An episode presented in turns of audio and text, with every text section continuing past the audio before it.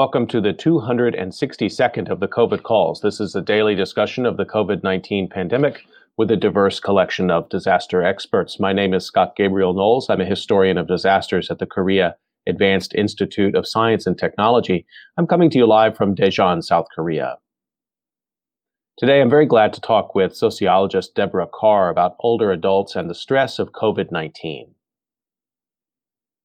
Just a reminder, you can catch COVID calls live most weekdays at 5:30 p.m. Eastern Time on YouTube. Just go to the COVID calls YouTube channel to watch.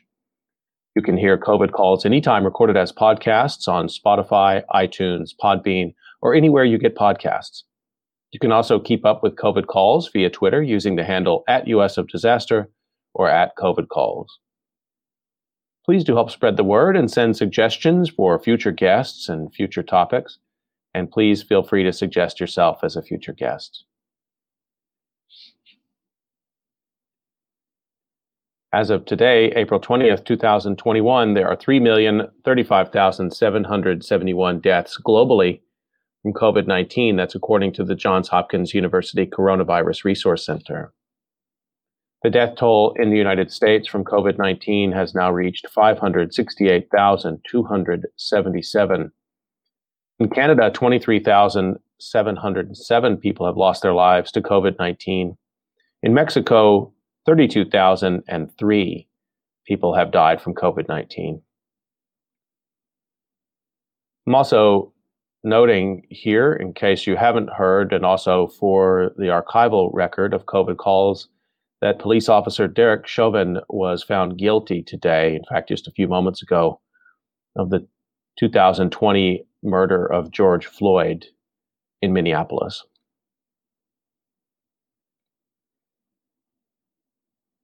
As a way to bring some humanity to the numbers, I've been reading a life story or a story of advocacy for those impacted by the pandemic in some way, and I'd like to continue that reading now. The headline is From Starvation to Overdose Coronavirus's Hidden Toll Emerges in Colorado's Death Data. This is by John Daley, the story appeared February 16th, 2021, in Colorado Public Radio News. In 2020, COVID 19 ravaged the state's nursing homes, forcing an end to visitation by family and friends and lockdowns of residents. That in turn appears to have contributed to a hidden toll from the disease for some Colorado seniors starvation. As many as 100 more seniors than expected, most of them in nursing homes, essentially stopped eating in 2020 and died of what is clinically termed nutritional deficiencies on state death certificates. COVID 19 has now officially claimed more than 6,000 lives in Colorado, but as state health officials finish compiling records from the deadliest year in state history, Hundreds of additional deaths, which appear to have at least an arm's length connection to the pandemic, are becoming apparent. They include those 100 out of 347 people who died last year of starvation, and at least some of those who died of parasitic diseases, drug overdoses, Alzheimer's, and liver disease, too all those causes of death experienced double digit percentage increases in 2020 in Colorado. That's above the average number of deaths from the causes in the three years prior to the start of the pandemic. They are all part of 8,222 excess deaths, so called, in 2020, above the average for the three previous years. Early on in the pandemic, we were calling this COVID collateral damage, said Dr. Kyle Legat a family medicine physician in Lone Tree, Colorado. COVID has disrupted the healthcare landscape beyond the direct impact of people who have been diagnosed or gotten sick from COVID. It's sad, it's disheartening. In 2020, 46,808 people died in Colorado, the most ever recorded in one year in the state, and a 21% increase over the average number of deaths for the three previous years. The percentage increase is indicative of a mass casualty event the biggest one year spike in many decades and the largest since at least the 1918 pandemic. I think the closest analog would be the influenza pandemic back in the early 20th century, said Kirk Bol, the manager of the state's Vital Statistics Program. I don't believe we've seen anything to this magnitude in essentially the last century that would compare. And while it has been well known that COVID 19 has been hardest on seniors, The hidden toll beyond deaths caused directly by the disease is only now coming to light. Eileen Doherty, executive director of the Colorado Gerontological Society, which ad- advocates for the state's elders, described the numbers as horrible. But given how hard the po- pandemic has hit the state's older population, I guess I'm surprised the increase in deaths is not higher, to be honest with you, she said. According to the state's own pandemic website, people over 80 account for 54% of the state's COVID 19 deaths, while making up just 3% of the population.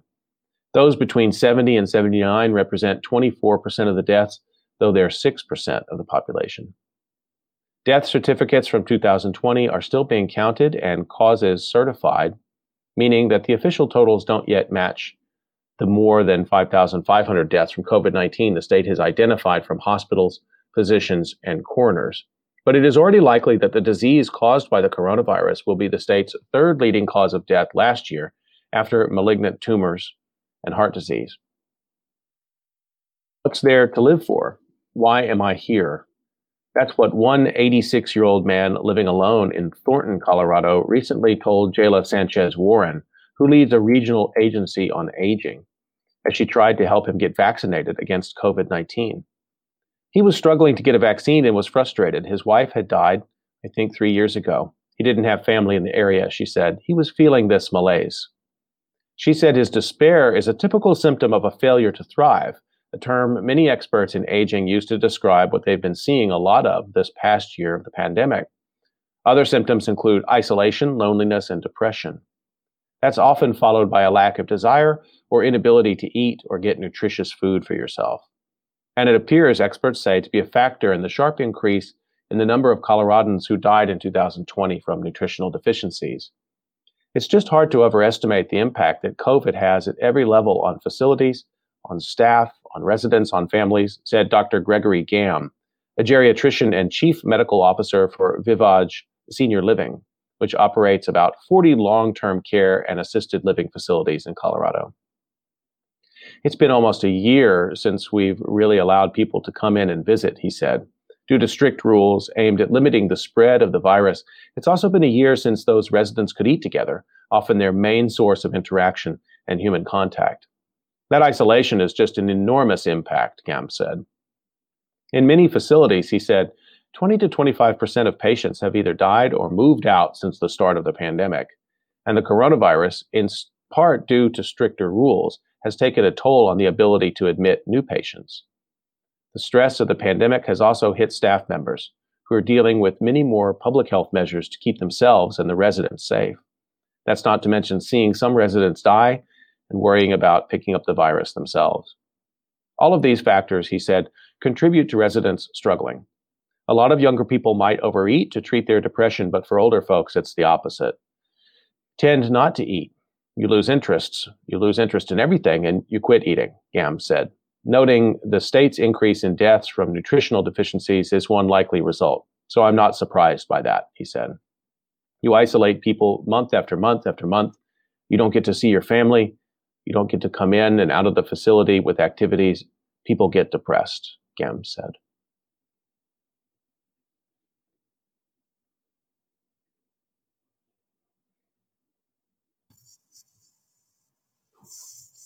Okay, I'm going to turn to my conversation for today. Been really looking forward to this discussion. Let me introduce you to Deborah Carr. Deborah Carr is professor and chair of the sociology department at Boston University. She's written more than 100 articles and book chapters on topics related to aging, health, and stress.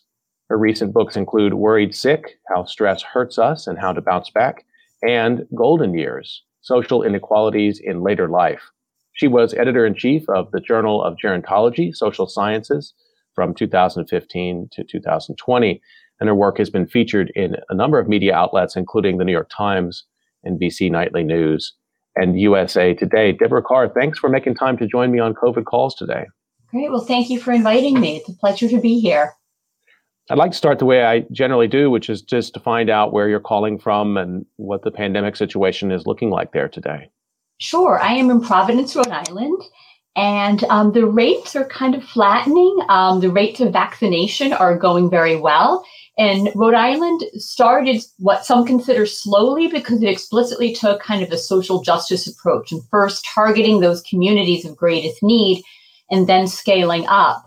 And completely unrelated to my work as a sociologist, I actually volunteer at the vaccine clinics doing paperwork and registering people. And it's just a full swath of the population, every age, every background. So I think things are going as well as can be expected. Um, but of course, there are always a couple hiccups along the way with rates going up and down.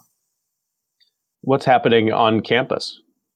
Campus is very quiet. Um, maybe not today specifically, because today is a historic day of sorts in the United States, given the recent verdict. But um, it's very quiet. The students have the opportunity of taking classes live or remotely, but the vast majority have chosen to take remote classes, even if they're in their dorms. So I go to campus one day a week, but it feels very quiet.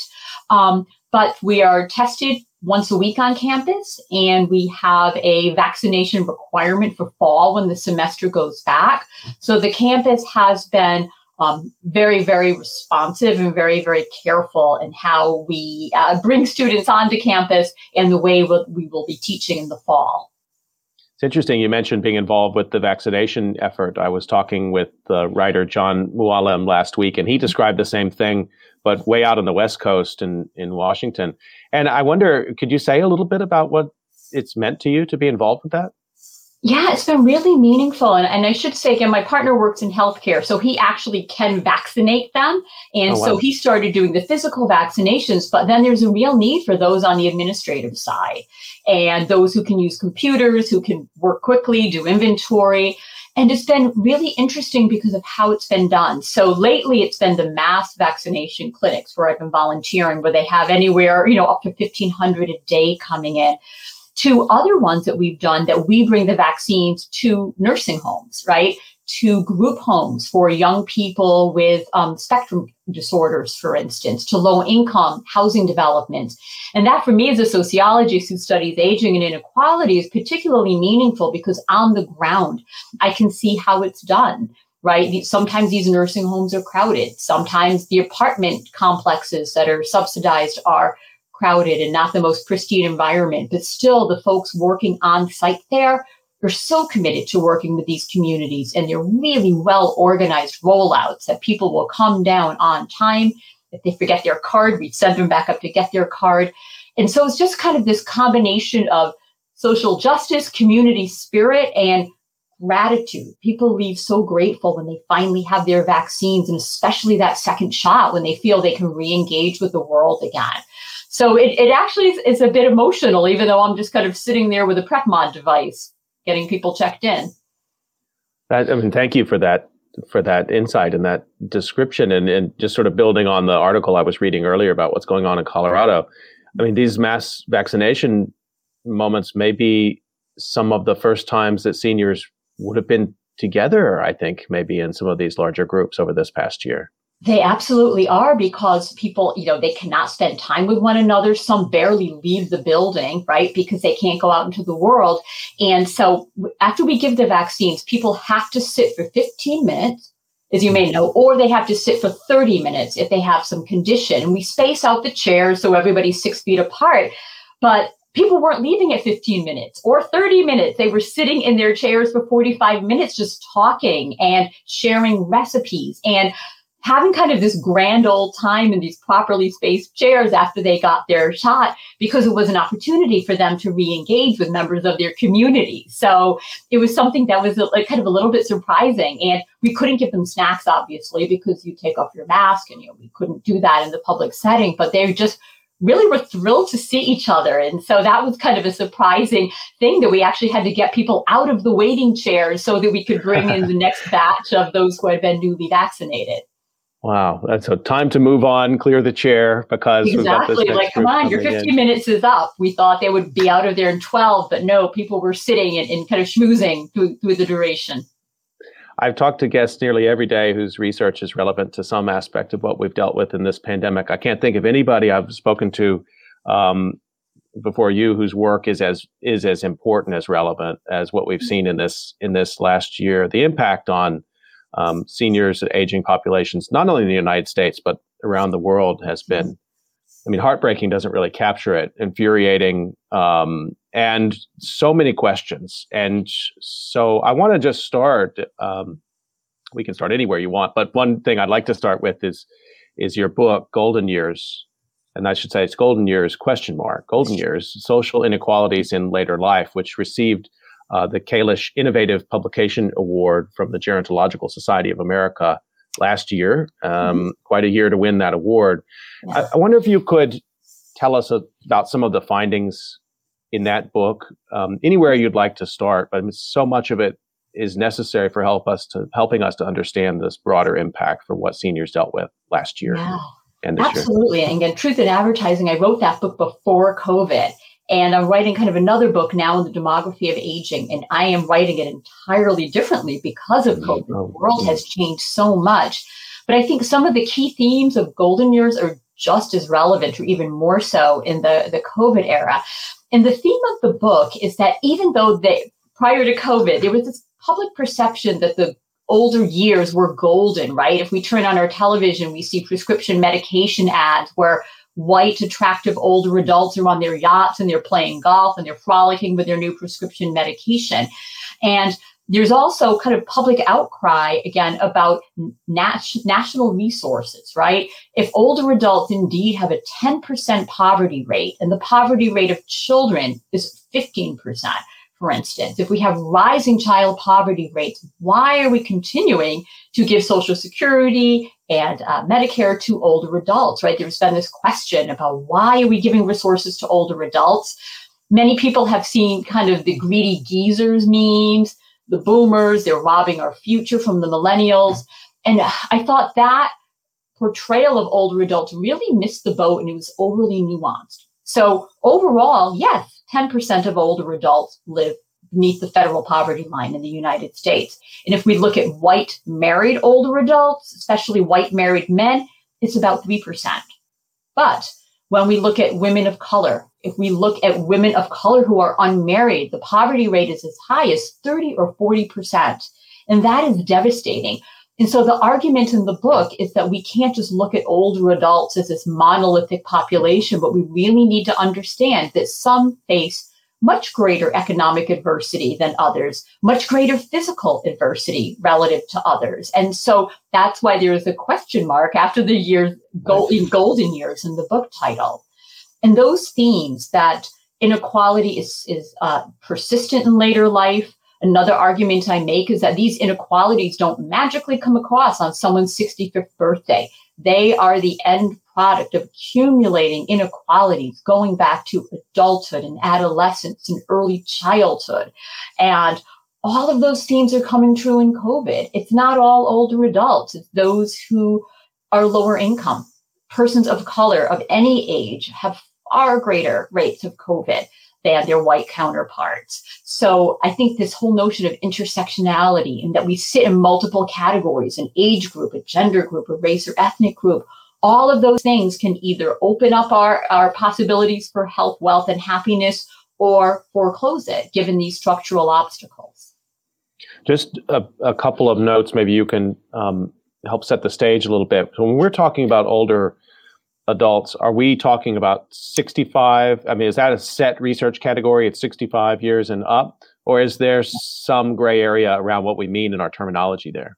Yeah, that is actually a surprisingly profound question. Um, technically, most research in the United States and actually most other places uses 65 as the demographic cut point for old age. So when we talk about older adults, it tends to be 65 plus, just as our demographic category. But there is a, a real strong recognition that people age at different paces, right? If you're a professor, you're sitting in a chair all day, we have actually quite lovely lives. We are not inhaling toxic chemicals on the job. We live in safe neighborhoods. And so there's a lot of research showing that biological aging actually is sped up for people who have faced more economic, social, and environmental adversities. So the body of a 40 year old homeless person could be comparable to a 70 year old white collar worker. And that's part of the reason why we're seeing higher rates of COVID at younger ages among those who come from lower income backgrounds and from ethnic and racial communities that have faced systemic racism. Well, thank you for that. I mean, that's a really interesting point to make. And um, also, just a little bit about sort of um, conceptions of old age. So, I mean, we have that 65 as a threshold in terms of the way the government looks at things.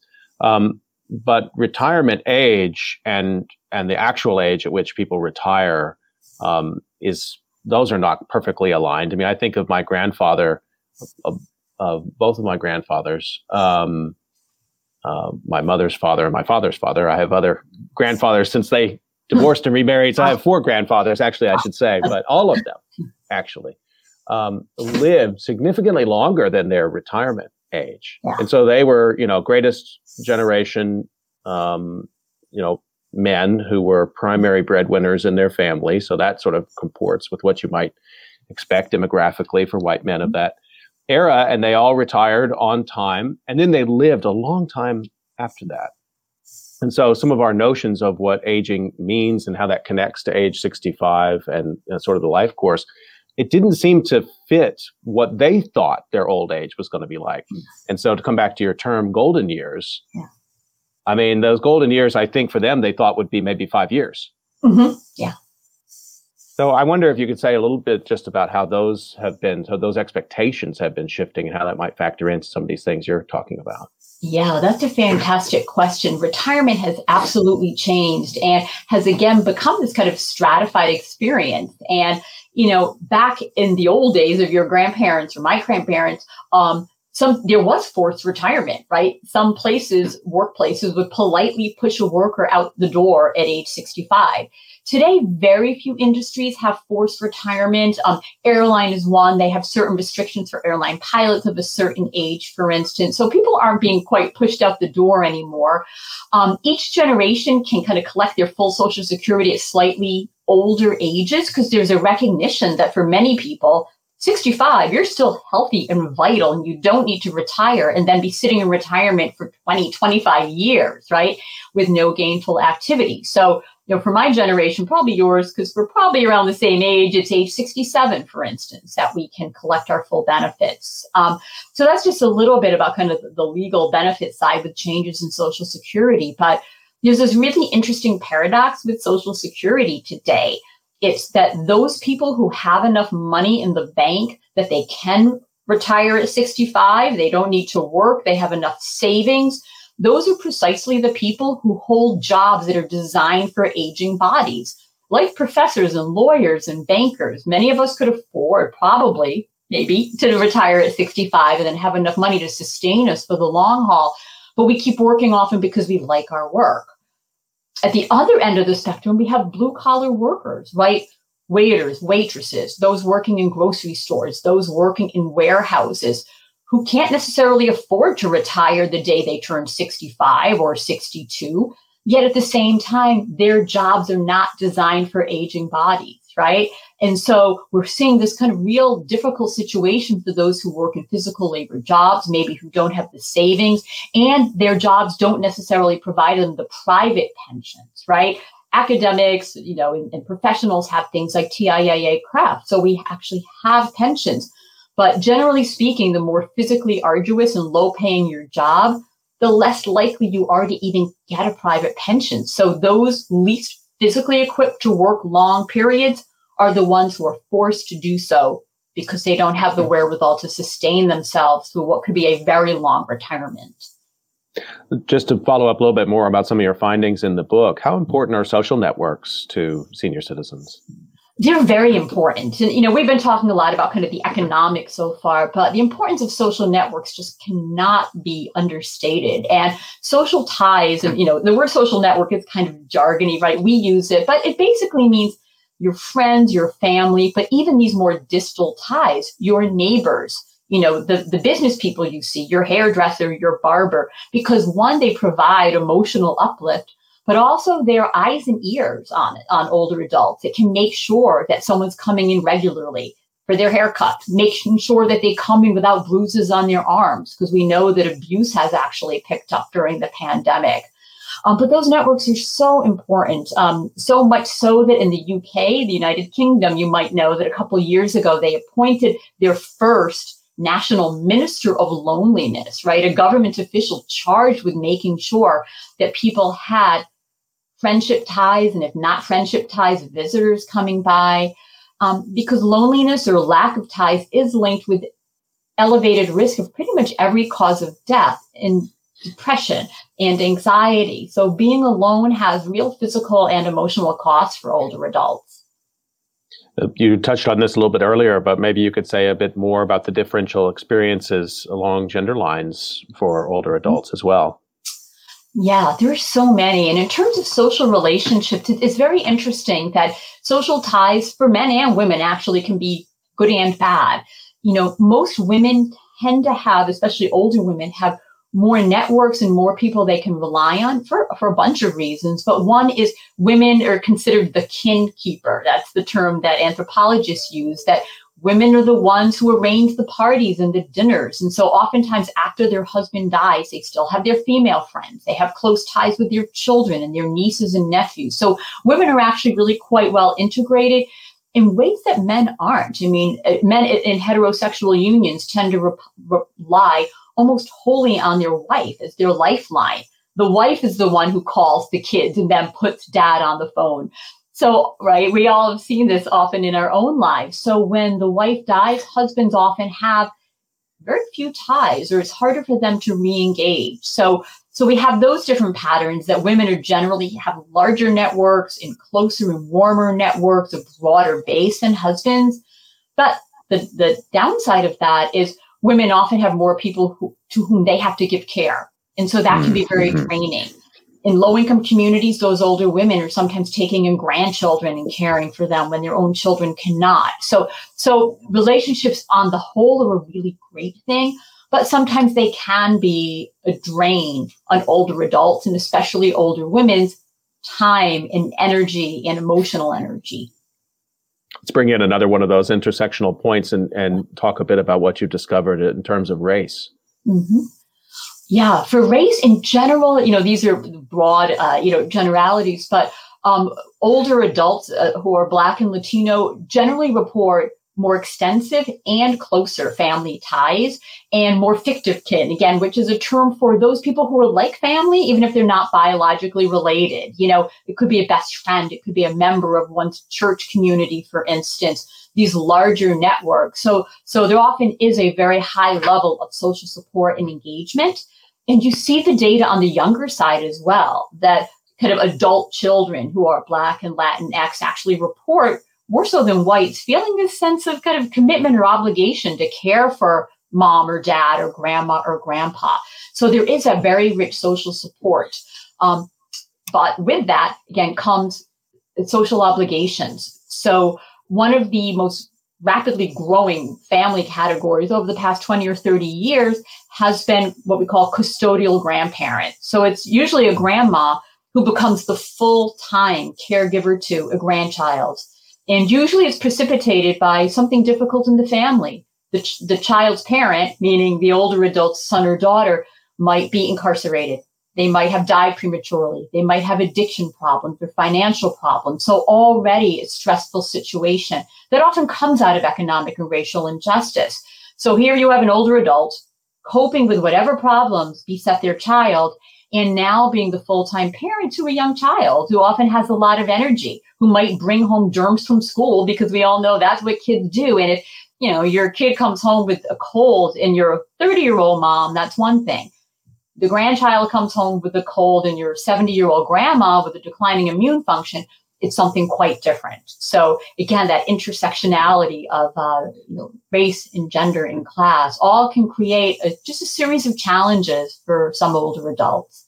But just to make a note, these are all findings that you uh, wrote up and published in your book, which came out in 2019, Golden Years Social Inequalities in Later Life.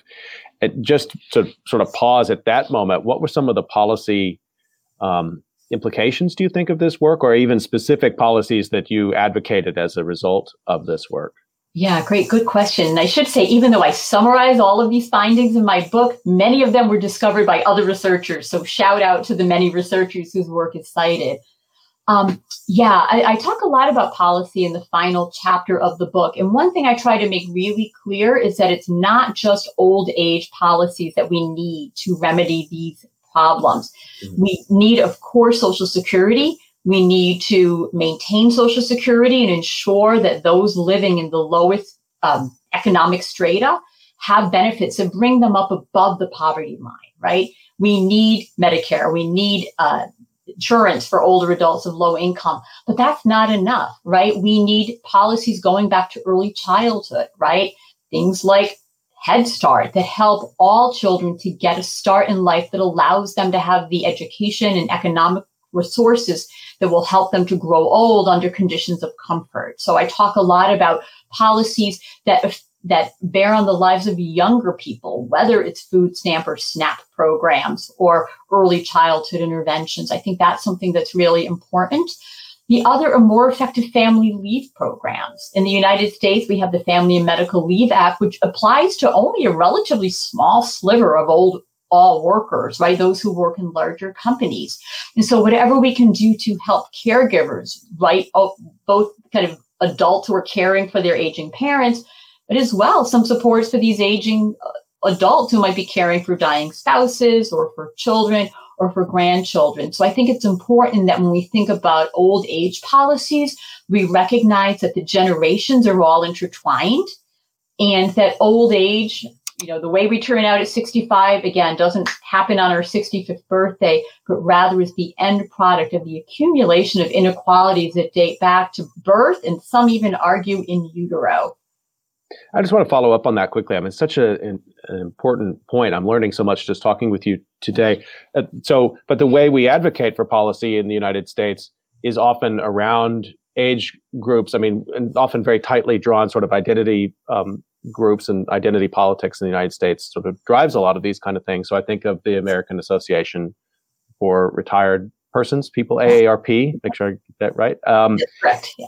Um, one of the most important lobbying organizations uh, in the United States.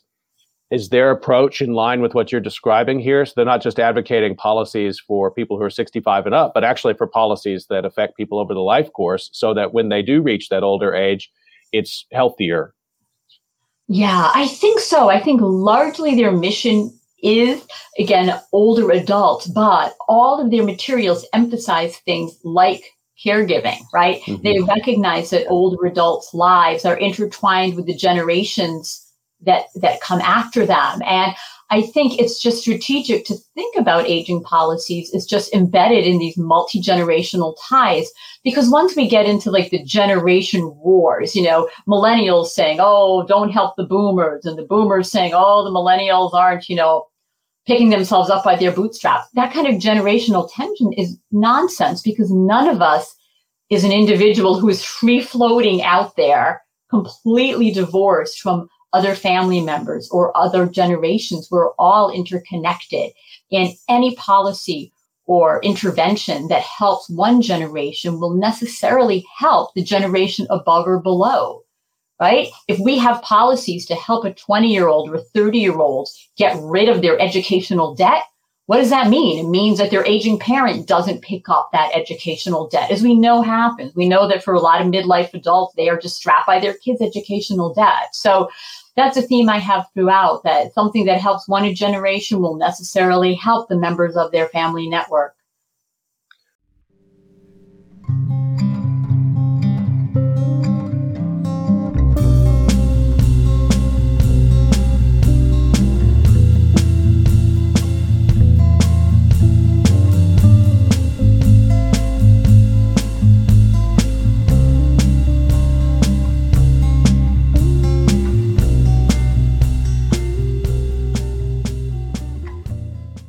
I just want to remind folks that you're listening to COVID Calls, and I'm talking with Deborah Carr today about aging populations and COVID. And we've been um, getting a sort of a background of things we needed to know before 2020 happened. So, um, walk us through that year a little bit from your perspective. And I guess my first question with this is there doesn't sound like anything that we saw would have been surprising to you last year based on the research that you were just describing. But maybe you can say a little bit more about some of the, the nuances of what you were tracking over the year and how that fit into the research you'd already done about the challenges older populations face.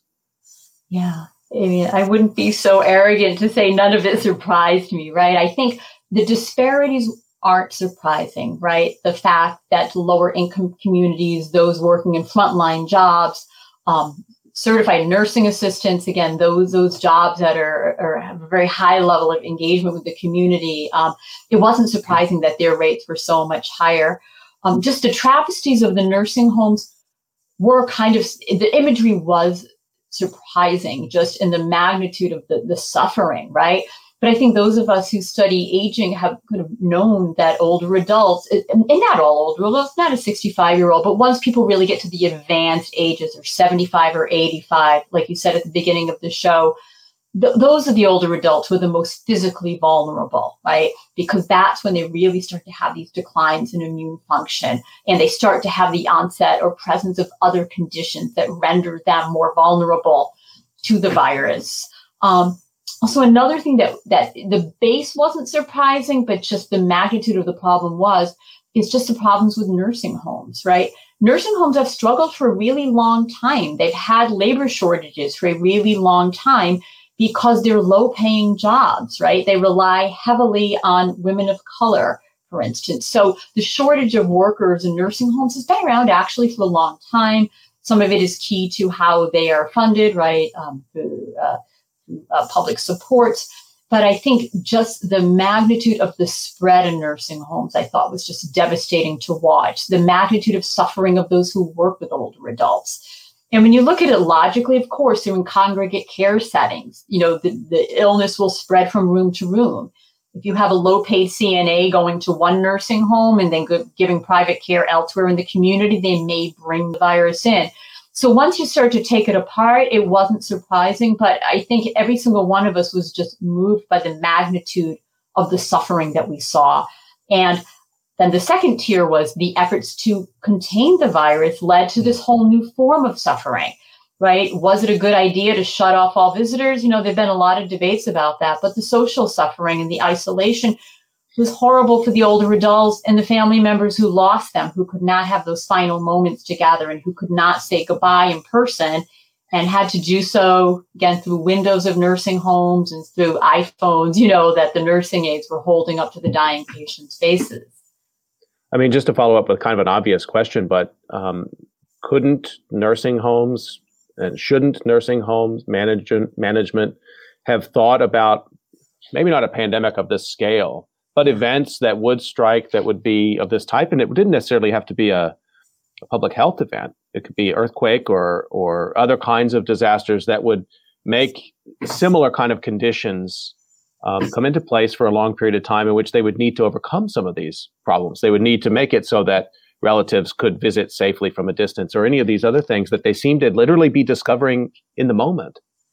Yeah, and that's a great question. I, I don't have an answer because I don't know what the nursing home directors were thinking. I mean, I know the infectious disease experts for years have been saying it's a question of when, not if. We have another right. pandemic of some sort.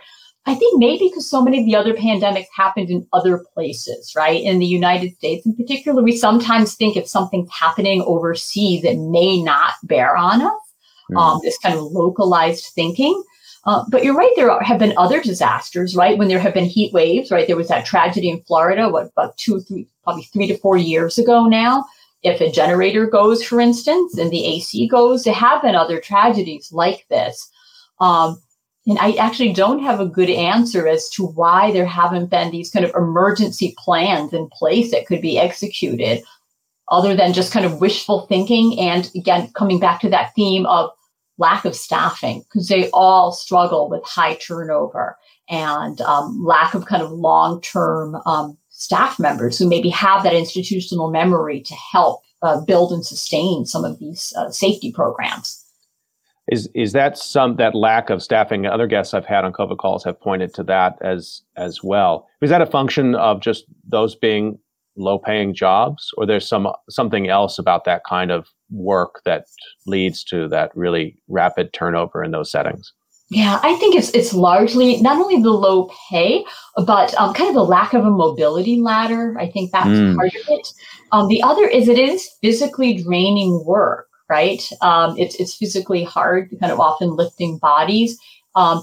Many who do hold those jobs, I mean, they care deeply. I mean, I've also volunteered at nursing homes at the beginning of the pandemic, kind of sitting with dying people, and you'll see these young CNAs working so hard, not only to deliver direct care, but sitting there for hours holding the hands of dying people in their final day, again, holding up the iPhone. Mm-hmm. And so it's not that these workers don't care. It's not a, a, a, claim at all about the workers, but rather it's really physically hard work. I think that that's part of it. One of the discourses we heard early on in the pandemic um, and it's a very unfortunate one. But and it was a sort of a, I mean, it was like a almost a eugenicist sort of argument that, um, you know, this was going to impact older people. The the this came out of I think the lieutenant governor of Texas went on TV and said this that you know the older generation just needs to make a sacrifice, and he sort of said, you know, they're the greatest generation; they can sacrifice.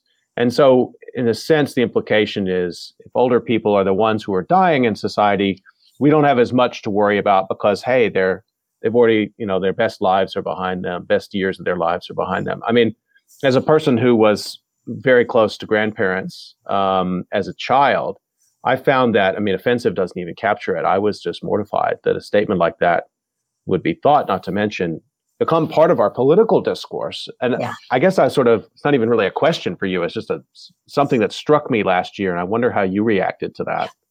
Exactly the same as you did, kind of horrified. This notion like, oh, heck, they've been around long enough. And memes, you've seen these memes go around, like the calling COVID the boomer remover. I mean, it's, it's disgraceful. And if you applied the label like remover to any other group other than older adult, it would be horrifying. It would be eugenist, right?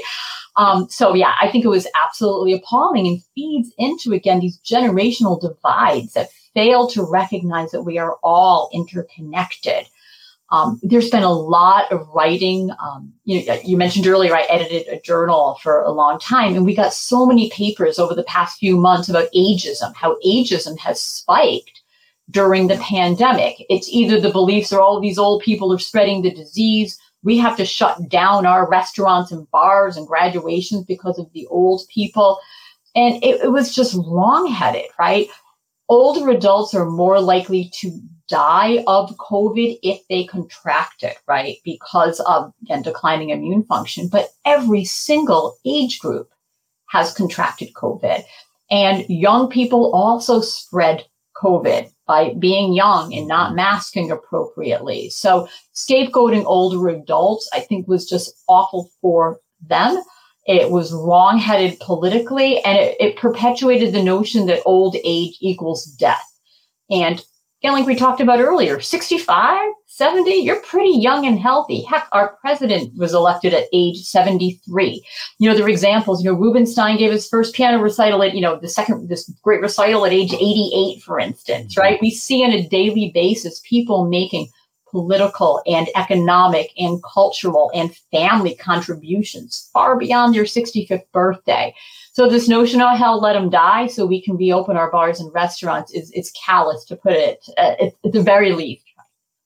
Do you see much evidence that um, social ties might have uh, strengthened during the pandemic in some ways for older adults? And I'm thinking here again, it's just a personal example, but um, checking in on family members who may be distant from you. So it's not missing a visit to the nursing home. This is more just like calling your retired parents to check in on them or vice versa. I know for me, that certainly increased throughout yeah. the year. Now, that's a tie that already exists, but um, maybe uh, it's possible that there's been a sort of new form of networking that's that's emerged throughout the pandemic. I wonder what you think about that.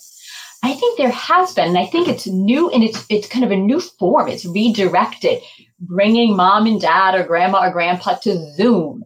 And, mm-hmm, um, mm-hmm. you know, some older adults are not necessarily comfortable with computers, but once they get on, you do hear, you know, having group meetings, right? Multi generational families all on Zoom older adults who maybe couldn't have left their house earlier attending religious services via Zoom, or even doing exercise classes in their chairs, having college and high school reunions through Zoom, keeping up with grandkids who maybe wouldn't have been calling them so much earlier, who are now on the computer, seeing new babies across, you know, the mile through Zoom. So I actually think even though a lot of us grouse about having to do everything virtually, it really opened new possibilities for many older adults.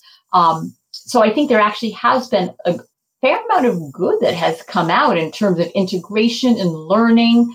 Um, but that's for people who already are, are, socially networked, right? For those who are alone, it has been a, a, difficult road to toe because they might not have someone to show them how to use Zoom. Um, one population that has it especially hard are kind of rural older adults or those who have weak internet connectivity. They have kind of no way of engaging in some of these um, programs of support that more well off or well connected older adults have.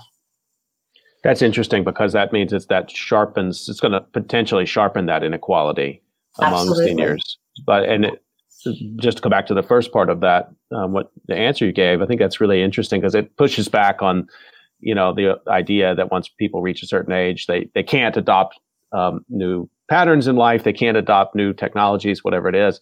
I, it seems pretty clear that's just not true. Yeah. And if they have the technology, and they're willing to learn, they can. I mean, a lot of nervous about it, but once they're kind of walked through, or if on Zoom, you can put captions on Zoom, that makes it a little bit easier for those who might have some hearing impairment.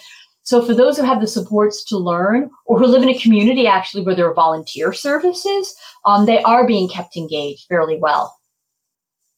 Just one question that's been on my mind about the larger impact um, of the pandemic, thinking forward a little bit, I wonder what you, how you think people who are are considering leaving their homes and moving into other kinds of care facilities.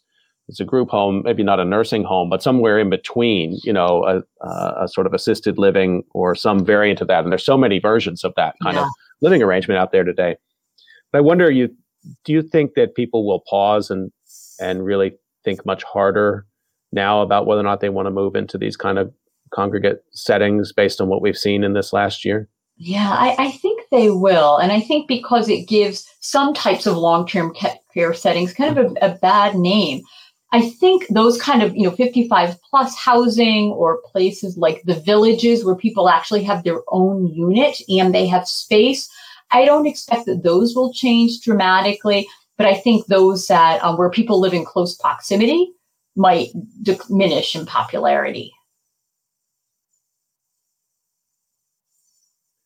Just a quick reminder that you're listening to COVID Calls, and I'm talking with Deborah Carr today about older populations and the impact of the pandemic. I want to, um, Deborah, just come to another one of your books, and we can talk a little bit more generally now about stress. Um, this book is called Worried Sick How Stress Hurts Us and How to Bounce Back. So, this is another um, aspect of your of your research. And I wonder if you could just uh, talk about that a little bit about how this work helps us understand this is not just um, age segregated in this sense, stress more generally, but how should we be thinking about the stress of living through a pandemic? Yeah. Yeah. I think everybody experiences stress in some way, shape, or form. And I think, you know, the important thing is that people find the coping techniques that work for them, they find the resources that work well for them. Um, but everybody experiences some stress and especially in a pandemic you know? In the stress world we talk about kind of the primary stressor and then the secondary stressor. So the primary stressor is like the main thing like covid. It stresses people out. We worry about getting it. We're giving it to our family members. But secondary stressors then lead to this whole trickling of new stressors that are different for different people. For some it's blending work family and homeschooling for other, it's their job loss and the financial strains that that entails. In some cases, you know, an empty nest couple finds that their child is coming home from college or coming home from their new apartment in New York because they're afraid to be in the city. And so there were so many new experiences that were triggered by COVID that people just had a multitude of stressors. And that's all against this larger backdrop of, of kind of political and social unrest. I think for families of color, seeing just systemic racism in the worst possible form over the last couple of years. And um, so there have been kind of these pressure cookers of stress that have been different for different communities. But I don't think there is a single person in the US or perhaps worldwide who has not experienced some additional strain or emotional wear and tear surrounding the pandemic and then the larger political, social, and economic climate. I have so many questions about this. So, um, how do you differentiate or understand sort of chronic stressors? So things may people have a long-term health condition or they have a, a long-term uh, difficult work situation. It could be in, in any number of ways. How do you think about that in relation to stressors that pop up unexpectedly, like all of a sudden now I can't leave my house because there's a global pandemic going on?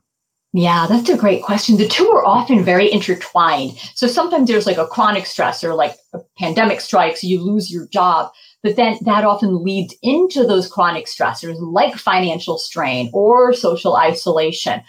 You know, in, in general, the event kind of stressors really going to do a number on us on the short term in th- terms of things like elevated heart rate and poor sleeping and self-medicating through things like alcohol or cigarettes or drugs that actually make things worse. But over time, kind of that initial impact tends to, to minimize a bit for many people. Chronic strains are hard because it's they're there all the time. And so um, unless someone can really adapt or figure out a way or uh, obtain resources to help them manage it, it's something that they're day in and day out. And so most of the data do show it's chronic strains are the ones that take a toll on all of our systems, right? Cardiovascular, cardiopulmonary, and certainly our mental health, because there's almost no escaping it. Is there a sort of um, know, a standard quantification model for stress, something that we can actually use to compare. I'm a historian, so I get very nervous about such things. But, but. I mean, it's it is the kind of thing that if you wanted to be able to say ahead of time, mm-hmm. um, you know, there's chronic stress. This is where a person is on that scale, and then that would help direct resources in the middle of a disaster more effectively. I would think. Yeah, that, that's a great question. Most of the measures, admittedly, are subjective. And that's kind of a blessing and a curse, right? But if someone perceives something to be so, it's real and it's consequences. I mean, that's how hmm. social scientists kind of perceive their work. I mean, event stressors are very easy to measure. Did you have a death in the family? Did you lose your job or have an income decline in the past six months? So those are kind of factual indicators.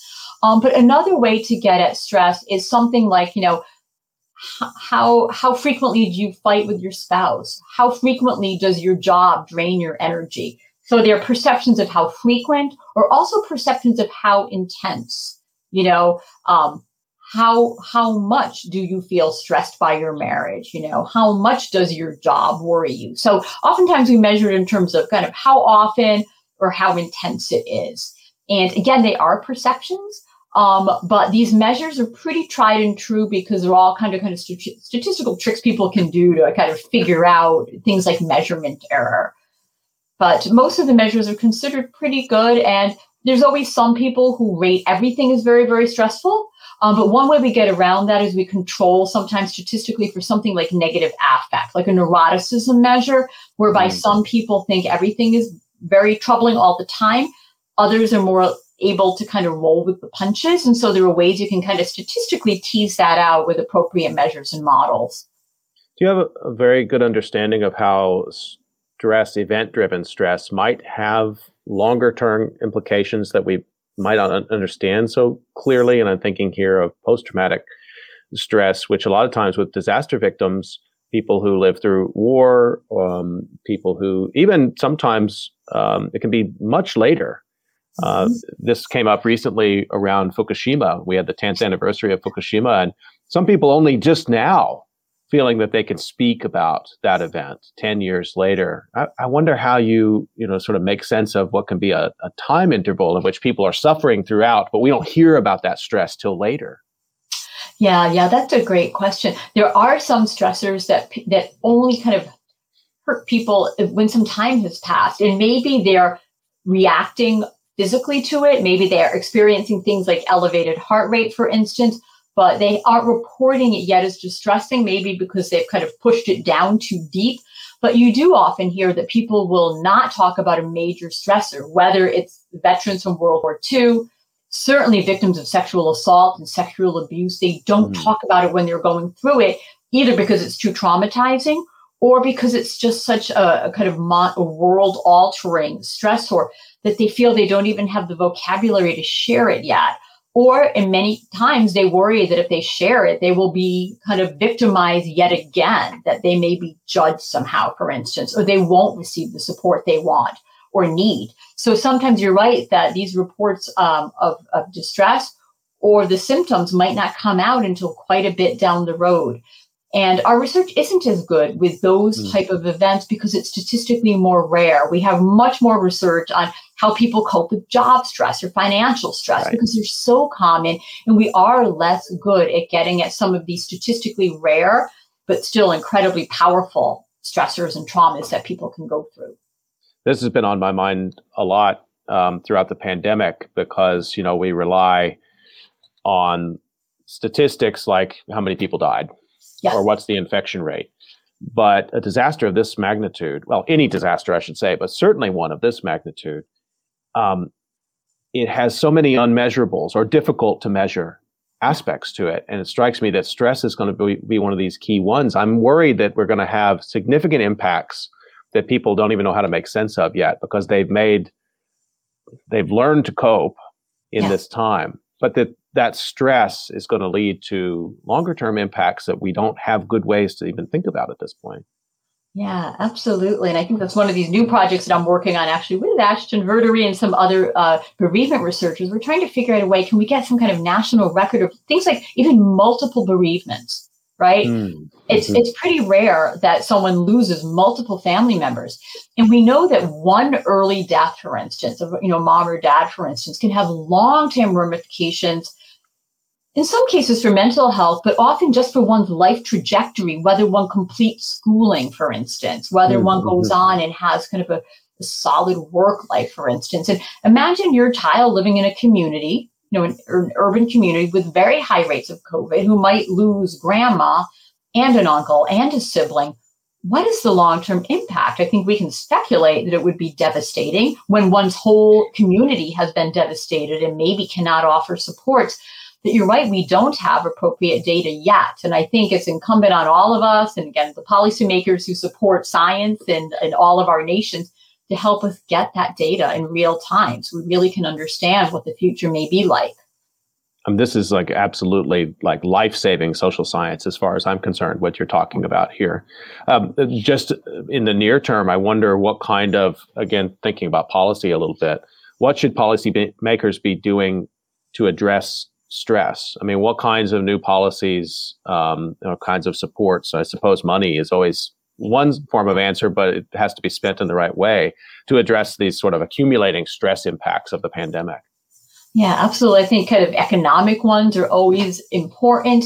Anything having to do with caregiving or family leave you know, we know that women have had a, a, major hit to their work lives. So support for caregivers who are either homeschooling or caring for aging parents or for dying spouses, any kind of caregiving supports are important. Um, but something a group of, of us are working on now is kind of bereavement policy. We don't have a national bereavement policy in the United States. We have very little in the way of supports, even for the basic funeral services that people might want to commemorate their loved one things like bereavement leave from work is something that there's no consistent policy on. Um, again, long-term supports. Um, we, we think about the emotional aspects of bereavement, which is clearly something that's profound. But let's say you're an older person who loses the adult child who the one is caring for you, or you're a child who loses the parent who supports you financially right? We tend not to think about bereavement. We just think about it in terms of sorrow and sadness, which absolutely is important. People are suffering. But these larger economic factors and social factors that can kind of undermine a family's cohesiveness in the long term isn't something that we often think about. But we often haven't had kind of mass death like this in the United States, and every community has been touched in some way. I guess we have to go back to talking about multiple bereavement. So a person might have experienced near term death of several members of their family or close um, close social ties. I don't know how far we have to go back to find something like that. I mean, World War II, I suppose, maybe the Great Depression. It's a while back. It's not in recent cultural memory, is it? No, not in my memory. At least not in kind of in, in, the United States. There might be some parts of the world that have had sure. warfare, for instance, right? Um, so traumas in other parts of the world, some natural disasters. 9-11 if you're from the new york area um, that was again very very powerful. Um, but really not since you know the epidemic of 1918 right have every possible strata at every part of the country right? Kind of natural disasters are very localized and they're traumatizing for that local area. Um, but in terms of something of national scope no not since like a major war or um, which for many of us is not our recent memory kind of a research question for you, but how useful are, are comparative studies there? I mean, um, for example, we could look to Southeast Asia uh, in the 1960s, uh, so recent 1960s to 1980s to find those kind of cases where people certainly would have had multiple bereavement, or more recently um, in Iraq or Afghanistan, um, we could find those uh, proxies. What would be the limitations of doing that kind of work? Yeah, that's a great question. I think there are absolutely lessons that we could learn there um, in terms of, again, emotional responses. What kind of supports do people find most protective or not protective. But I suspect there are also cultural differences. And the mm-hmm. United States and a lot of kind of uh, wealthy capitalist nations have this very much, again, pull yourself up by your bootstraps. We tend not to be community oriented. We tend to focus on our own inner strength and coping. So I think there would clearly be lessons learned from other communities, but we might also find that the coping tactics or resources that are present in one culture or society may not necessarily translate into this. Um, but what I do think a major lesson is that we could glean from any of those other countries is this question How do you cope with a major stressor when the very people who you would rely on otherwise also are undergoing the stressor, right? Mm-hmm. You know, oftentimes we'll think, oh, someone's going through a divorce, for instance. Well, they can rely on their friends and peers. But imagine you're in a community where you lose your spouse or partner from COVID. Your best friend does. And everybody in your community lost someone and they lost a job. Your support network might lack the physical or emotional wherewithal to give that support because they're also suffering. And I think that's what makes the COVID moment so different. And again, this concentration of grief and stress is much more so in some communities rather than others, right? Bringing it back up to the you know, what we talked about in terms of nursing home communities and then low income communities.